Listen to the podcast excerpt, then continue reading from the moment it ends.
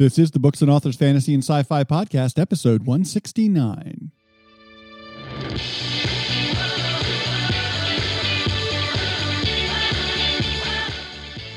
Good day and welcome to this episode of the Books and Authors Fantasy and Sci Fi Podcast. I'm your host, podcaster, and author of Fun Fantasy Reads, Jamie Davis. This podcast is exactly what the title says it is, folks. We focus on everything to do with fantasy and sci fi books on this show. We talk about epic fantasy, urban fantasy, we talk about space opera, military sci fi, swords and sorcery. I mean, you name it, we try to bring you the best and brightest authors from all the various corners of the fantasy and sci fi book world. And we bring them here to you on the show in each episode. All right, um, kicking off things this week, I will be uh, looking into my own author update for you. I am deep into the first draft of Accidental Monk, book seven in my Accidental Traveler Lit RPG Game Lit series. Um, it's good to get back into this series. I'm looking forward to f- getting through this book and and uh, bringing these characters back to life for the fans out there. And I'm really having a lot of fun exploring the gaming world of Fantasma again, which is a lot of fun. Um, while I'm working on that, my editor is still hard at work finishing up the paramedic sorceress. And after she's done with it, it goes right over to my narrator, the very excellent Roberto Scarlato, and he'll be starting on the audiobook version right away. Um, I've adjusted my plan for releasing that book because I want to bring out both the audiobook and the ebook and paperback all together. So uh, stay tuned for more updates on that. I'm looking at June for that release. You can always check out more about everything I'm up to, including sneak peeks of upcoming covers, special giveaways every single month, and a lot more. Just visit my reader group over on Facebook. That's Jamie's Fun Fantasy Readers and uh, look that up. Join the group, um, and uh, you can be participating in the giveaways every month, which I give away. And this month, I think I'm giving away a hat. Um, so we've got a, a, hat with my Extreme Medical Services logo on it, and um, there'll be a lot more stuff coming in each month as we do different giveaways all the time. Um, you can also also head over to my um, jamiedavisbooks.com site if you want as well. Okay, joining us this week on the show is author Anthony Tonelli. Anthony was born in Rio Piedras, Puerto Rico, but grew up in New York City. He now resides in New England with his wife and two young children. He is a student uh, at Arizona State University, um, where he majored in history with a focus on the American Revolution. Um, he has loved science fiction and horror since childhood and finally wrote his first feature book titled Legacy, releasing it just this month. His idea that science fiction can be taken as a genre in a completely different direction. And what he's done is um, taken some of his favorite sci fi elements and added them to his new book. We'll talk about that in this episode coming right up. And we'll talk about his book, Legacy, the first in the Dominion series. So here's my chat with Anthony.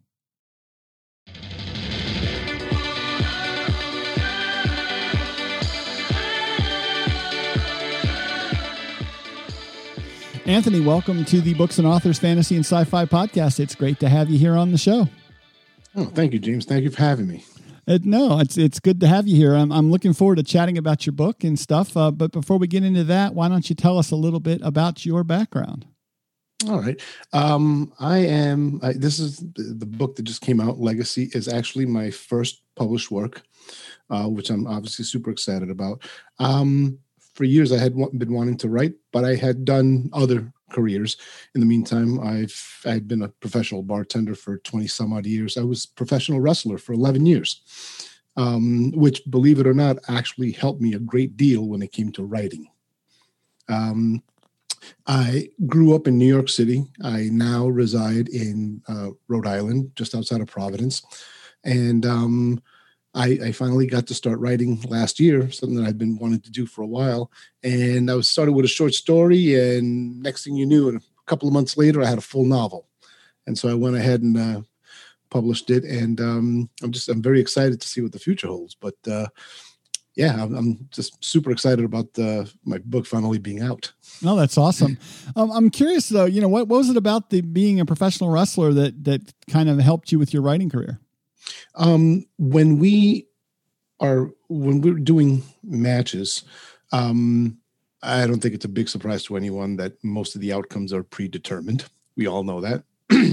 However, what a lot of people may not understand is that um, even though the outcome may be predetermined, everything that happens leading up to that point is not necessarily predetermined. Um, basically, especially when you're an independent wrestler like I was at the smaller shows, um, what ends up happening is you're told what the outcome is supposed to be, and then it's up to you and the other guy to kind of tell that story leading up to that point. And it plays a lot on psychology because essentially we're telling a whatever, a 5, 10, 15, 20 minute story without using any words. So how we put it together and how how our body language works and how we interact with the audience eh, was a is a huge part of how we tell that story and how effective it is. Um, and so what I did for years was when I sat down to think about what I was going to do in a match, um, I'd sit down with whoever I was I was working with, and we basically determined three points of the match. We figured out the beginning, the transition, which is the middle part, and the finish. When I got to do this book, I the like I said, I started writing a short story, so I already had the beginning. I knew what I wanted the end of it to be. Once I decided it was going to be a novel, I knew what the end of it was. And I had a pretty good idea of what to do in the middle, and then everything else you do by feel, which is the way I write. So when people ask me, "Are you a plotter or are you pantser?" I think I'm a planter. I do a little bit of both. You know, I plot the main stuff, and then everything else I kind of let the characters in the story tell me what comes next. Yeah, I, you know, I, I think that the, there's no such thing as a pure pantser or plotter. I think it's a continuum and it's like a sliding scale. And, and actually, when I've, you know, the books I've written, uh, I find different books require different amounts of one or the other. Um, and so it's not even the same for me all the time as a writer either. Right. Um, yeah, but that's that's cool. Um, and so this story that that expanded from a short story into a full novel is Legacy. Yes, it is. Yes. So why don't you um, tell us a little bit about it? Um, sure. Um, well, first of all, here it is, right here. Also available in español. Yeah. Can you hear me? Yeah, I can. Yeah, oh, okay. I was just um, saying it's available in Spanish too. Yep. I noticed that. yes, it's available in both languages. I'm actually a native Spanish speaker. Uh, even though I grew up in New York City, at home we only spoke Spanish because my grandmother didn't speak English. So I grew up fully bilingual. Um, so I actually did the Spanish version myself. Um, uh, Legacy is a story that involves the, the it, it's a sci-fi story first and foremost. Um, it's based on time travel, um, but uh, it also is historical fiction because it takes place during the American Revolutionary War. Um, so, good part of it takes place there, and then the rest of the story takes place in the year 2276, uh, also in New York City. Um, so, these two stories, these two timelines, are happening about two miles away from each other, over 400 years apart. Um, if if you don't mind, um, I could read you the, the blurb so the audience kind of gets an idea what the story is. Go for it. All right. so here it is. As the American Revolution rages on in the colonies, operatives from the Dominion are there to give birth to democracy in the United States as part of a bigger plan to spread freedom throughout the world. What the colonists don't know is that some of the most prominent figures rebelling alongside them have traveled back in time from the 22nd century to secure a victory for the colonies. When the console, the machine that sent them back in time, malfunctions, it leaves the operatives trapped in 18th century America. The operatives fight to stay alive long enough to get back home, while their team in the 22nd century works furiously to bring them back safely. The operatives must try to get back home while still carrying out their mission to free the colonies or risk drastically altering history and freedom as we know it forever. If their mission fails, they will come back to an America that never gained its freedom. The America they departed from will no longer exist. As time begins to run out in both centuries, a sinister plot is uncovered that may bring down the Dominion and leave the operatives stranded in a war zone 400 years in the past. The future of America and democracy in the world hangs in the balance. You know, and I got to think if I was somebody from the future, um, I would be frightened to death to be stuck in 18th century America with, you know, um, you know, leeches being the predominant form oh, of yeah. medical care. it's uh, it's it's you know, we we kind of take that stuff for granted because we look at mod our lives nowadays And we think, well, this is always here. Well, it wasn't. Someone invented it at some point, which means that at some point during human civilization, that stuff did not exist. This was a hundred and some odd years before penicillin was even invented. If you got a cut and it got infected, it wasn't going to go well for you. You know, so um, you know, things, small things like that that we don't even really think of nowadays were really a major thing back in those days. So you, you're you're you're right to be scared about something like that. Um, I think that uh, our comfort zone always comes from what's familiar to us, and once we're taking out of what's familiar to us, um, it can be a little nerve wracking because uh, the things that we normally have available to us uh, are not there. So um, that that actually does play in the story. Um, you know, th- th- there's a part where one of the main characters says, "You know what? I-, I love it here. I love what we're doing here. I have no desire to stay here." You know, and, and that kind of speaks to that. What drew you to write about the American Revolution as part of your time travel time travel tale? Um, I first got the idea. First of all, I'm a, I'm a history major at Arizona State, so history was always history and science fiction were two of my favorite things, and I found a way to blend them together. Um, for me, what drew me to that is um, I, I, I came up with originally with the idea of while I was researching democracy, I said, well, who's who actually invented? How did this actually start? So you go through books and you do deep research, and you realize that there was a guy in Greece named Cleisthenes who is known as the father of democracy. His idea was one man, one vote, which is what we eventually evolved into what we have nowadays. Um, so I decided, what if that guy used that idea and went to different places to basically with you know with the foreknowledge of what's supposed to happen and what could happen. What if he went to different places and started fomenting revolutions to make sure that that is the system that prevails in the future? Well the only way to do that is to take him into well into the future where you have the technology to do this and prepare him for this and then send him to different time periods um, to basically carry out these missions.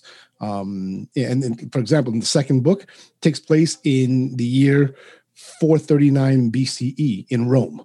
So it there's it, it it's it's it's really cool writing in different time periods um, with someone who has knowledge of what has already what what's supposed to be coming, what's in the record book, so to speak. So I guess how many books are you envisioning for the series? Where I mean, that's how many different time periods are you looking to write in? Well, this series will have will have three. Um, this first one, which is the American Revolution, and um, and in the background, there's always the ongoing story of the Dominion, which is the organization that built this machine and is basically a, a, a, a consortium of of, sci- of the top scientists in the world. Um, in the second book, Ancient Rome and the Revolution of Latin America are both featured there. Um, it's, almost side by side because when you can time travel, you can say, "Hey, I'm done with this time period, and I'm going to go to this one." Um, the third one, I'm not quite sure. I know what's happening as the main backdrop of the story for the, the story in 2276. Um, as far as where they're going to go historically, I haven't planned that one out just yet um, because I, I, I wanted to find something that would go well, but I also didn't want it to overshadow the second part of the story, which is going to be a big deal because that is actually the conclusion of this series as of now. We'll see how that goes. Um, so I, I wanted to be, uh, uh, you know, if I was going to finish it, I wanted to be a nice, strong finish. So I want to dedicate a lot of time to it uh, in the 23rd century. Um, but inevitably, in order for the story to happen, there has to be time travel. So someone's going to go somewhere. It's interesting. I wrote um, a historical fiction uh, fantasy series um, that's a spin-off of my urban fantasy series and there's a there are angels in that series and one oh. of them is a is a nurse essentially and tr- has been around for you know millennia and um, so I, w- I thought it'd be fun to like have her be part of the impetus to encourage Florence Nightingale to um, develop her nursing techniques in Crimea and then come forward to the American Civil War and, and develop American nursing practices that spur, yeah. sprung up during that time frame, and you know get to meet Walt Whitman and and some of the other famous nurses wow. at the time. Um, so it was fun to write those two books just to kind of explore her past um, and not not necessarily time travel because she's just essentially always there, but um, you know it was it was fun to do and and and I I had a history minor so I was really loving to explore my passion for military history throughout the the ages and and how that affected medical care. You know every time medical advancements tend to, to come during wartime because that was when a lot of interest was put towards understanding causes of injury and illness. So right. Yeah it's uh it's interesting that you that you mentioned that because i think one of the mythological mythical characters that I've always kind of been drawn to was the biblical character of Methuselah, which was someone who supposedly lived thousands of years, you know, hundreds and thousands of years. Um, and I was a huge fan of the Highlander series. And I, I remember thinking, well, you know, how would how you know what would something like that be like? You, you imagine seeing like the centuries passing by, and um, you know, you would have seen so much but at the same time, you also see you also see a lot of great things, but you also see a lot of sad things. You have seen a lot of wars. Um, and one of the things that I always had a hard time, like, would I ever be able to write something like that? Was was kind of like the pain that goes with it because you live on, but people that you care about die off as as you goes. Um, so it brought me to the question of, well, you know, if you live for a thousand years or you're immortal or whatever, um, you know how does someone deal with that kind of loss? I mean you know we just go through that on a regular basis just you know in our lifetime. Um and then what's what's that like you know for the next thousand years mourning on a regular basis over people that are gone? So um that's an interesting take on it. So what i did with my guy was i had to move forward. Um, and there's actually the, the second chapter in the book retells the story of how he was brought from ancient Greece to like the futuristic to, to, to New York City in the future, and um, and just the, the the culture shock alone, you know, just the shock of being in a machine, electricity, uh, you know, uh, being able to go from one place to another. Be, remember that at this at that time when he first existed, there was no such thing as the New World. People in Greece thought the world ended at the end of the Aegean Sea. They had no idea that there was what was beyond that. So um, it really makes him into a very complex and like really really interesting character. Um, so that was the, the, that was the original idea to write the story, and it wasn't the first one I was supposed to write. I was supposed to write something else, and I wrote this as a short story, and I just kind of got wound up in it, and the story just started kind of writing itself, and I found these great characters that I was able to develop, and I just went with it. Um, but the story that the, the, series that I really wanted to do is the one that I'm going to do next year um, the second series, which that same machine that can travel through time can also travel to universes. It's a multi-time, multiverse machine. So um, you can be in the exact same right now. You could you know, travel to another universe, and it's happening simultaneously with what's happening here, um, but in a completely different version of Earth. Um, so it gives me a lot of opportunity to write uh, a lot of stuff like that, and, and, a lot of it will have a historical context to it. Um, just because I, I love using stuff like that as a backdrop as inspiration, and then I kind of tweak it to my own style. No, that's great, and and I think that you know time travel and history lend itself you know so well to each other because obviously you know the ability to go into the past gives you the options to do you influence the past? Do you just live in part of the past? Are you actually already in the past and didn't realize it because you'd already gone there, right? Right. Um, you know, there's so many. The, the paradox of time travel makes it kind of fun to experiment and explore some of those things. Yeah, I, I and I remember as I was writing it, I, I remember thinking like, you know, these people are interacting with you know with uh, with, with, historical figures, um, and the idea is that you know the ideas they put forth kind of helped influence the founding fathers. Um, however, you still, if you actually meet with them, if you, there's always a chance that you will alter history, you know. So even though the, the, the whole point on a mission is they want to be able to go in, do carry out the mission, whatever that mission is, and be able to get back to their time period without ever anyone knowing they were there or missing them, you know. Um, and that's very hard to do to be highly influential on that level and still be covert enough that you can disappear and no one will say anything um, so that that created um, that created some some fun stuff for me to work with um, because uh, it, it it goes to what's more important. Is it more important to have you know the the, the glory of being uh, credited with having done this, or is it more important to just kind of silently go back home and know that you influenced it? It's kind of like, you know, do you make it public or is it private? And um, that's part of what the characters kind of wrestle with. There's a, there's a there's a scene in there where one of the guys uh, was kind of invited by Jefferson to sit in at Independence Hall and kind of watch the Declaration being signed.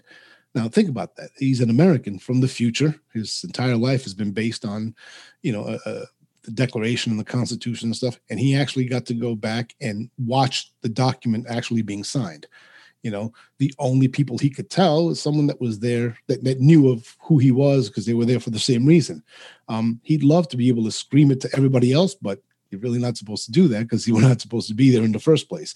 So it creates that that really unique dynamic, which also helps with team building because there's only a certain number of people that you can trust with why you're there.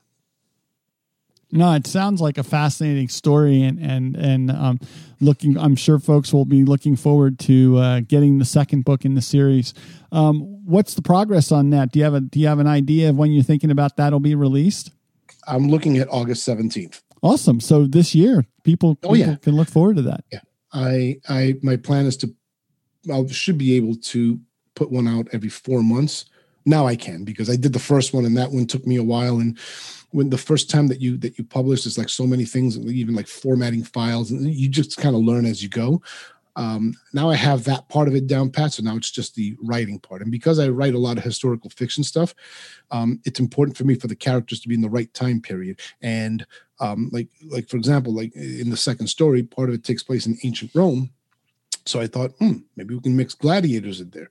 However, gladiators did not exist at that they didn't exist in 439 BCE. That it was a very different Rome at that time. So I said, okay, can't do that. I said, well, what about bathhouses? That was always where you know meetings took place and stuff, very social places. They didn't exist either. So I had to get creative about where I put these stories at uh, because uh, I wanted it to be true to form. I, I always felt that if I, when I'm writing science fiction, I would want a scientist to be able to read that and say, okay, we know that it's it's fiction, but it's plausible. You know, the, the, the, scientific facts are there to kind of back it up that it might happen. Well, historical fiction to me is the same way. I want a historian to be able to look at it and say, well, they did have that. That place did exist. Those people were there at that time and place, so it's possible that this could have happened. That's the way I approach it. Um, so I there's there's a uh, there's a lot of research done. I know other people that write fiction do, you know, obviously they do research as well. Um, but I do a lot of historical uh, uh, research in order to make sure that it's correct, that it's plausible, and that someone reads it, it's it's, it's believable story. Even though I'm telling them about someone who was born 27 centuries ago, traveling through time, I still want it to be believable. It's interesting. Uh, you know, I know you know that's almost a necessity in historical fiction is to do a significant amount of research. Um, a good friend of mine, Jake J. Clifton Slater, who writes historical fiction set in um, pre, I guess, pre legionary times in Rome. So probably okay. in the same about about yeah yeah, and and he talks about you know this is before the legions when they were all basically levies from the areas around Rome um, mm. to to raise their their troops, and then they had the the the officer corps and the and the um, uh, you know the um, non-commissioned officer corps that okay. were there to grab you know take the levies and put, turn them into troops and he writes in that time frame about one of those one of those non-commissioned officers and, and it yeah, comes uh, up it's there's a it's, it's it's a lot of research and you will find remember how we said earlier that when you go back in time there's a lot of things we take for granted that we're like oh you know when oh they didn't have that. They didn't have this. Well the further back in time you try to write the less stuff is actually available for you to work with. And more importantly um, depending on how how deep you're doing research there's also less source material available. You know um, classic rome has got i mean there's like thousands of textbooks on the Roman Republic. Um, but the further back you go in time, the harder it is to find material on it. Why? I think we we have a fascination with that time period because a lot of Western civilization was based on what the Roman Republic did. But before that time, there were people there too. There was there was there was a whole social life that was there too. But it didn't impact us as much as things like you know having having a senate, having people vote, having representation. Um, so for whatever we're not as fascinated, and also it coincided with the time when Rome went from a local kingdom to being the biggest empire in the world.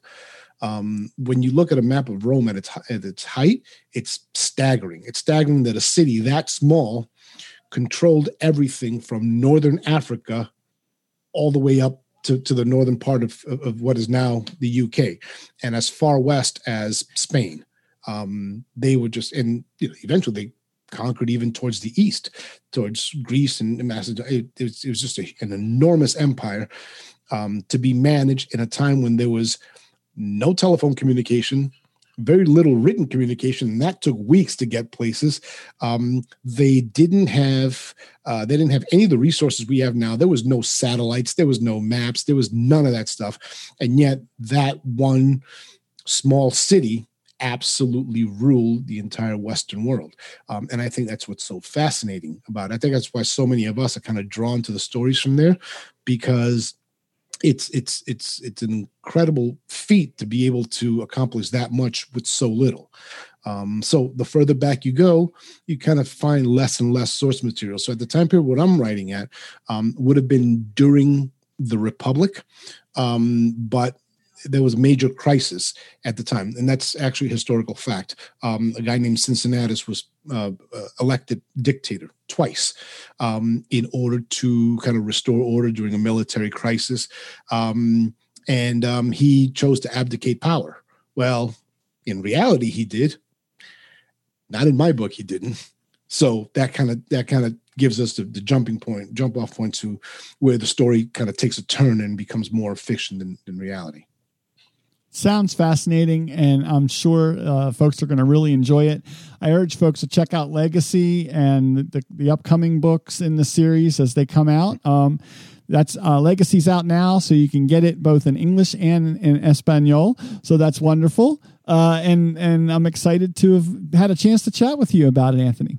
This was great, James. Thank you very much. I yeah, I, I was I was excited about coming on, and it was actually it was a great time. So thank you for that. Oh, you're welcome. Thanks for coming on the show. Thank you.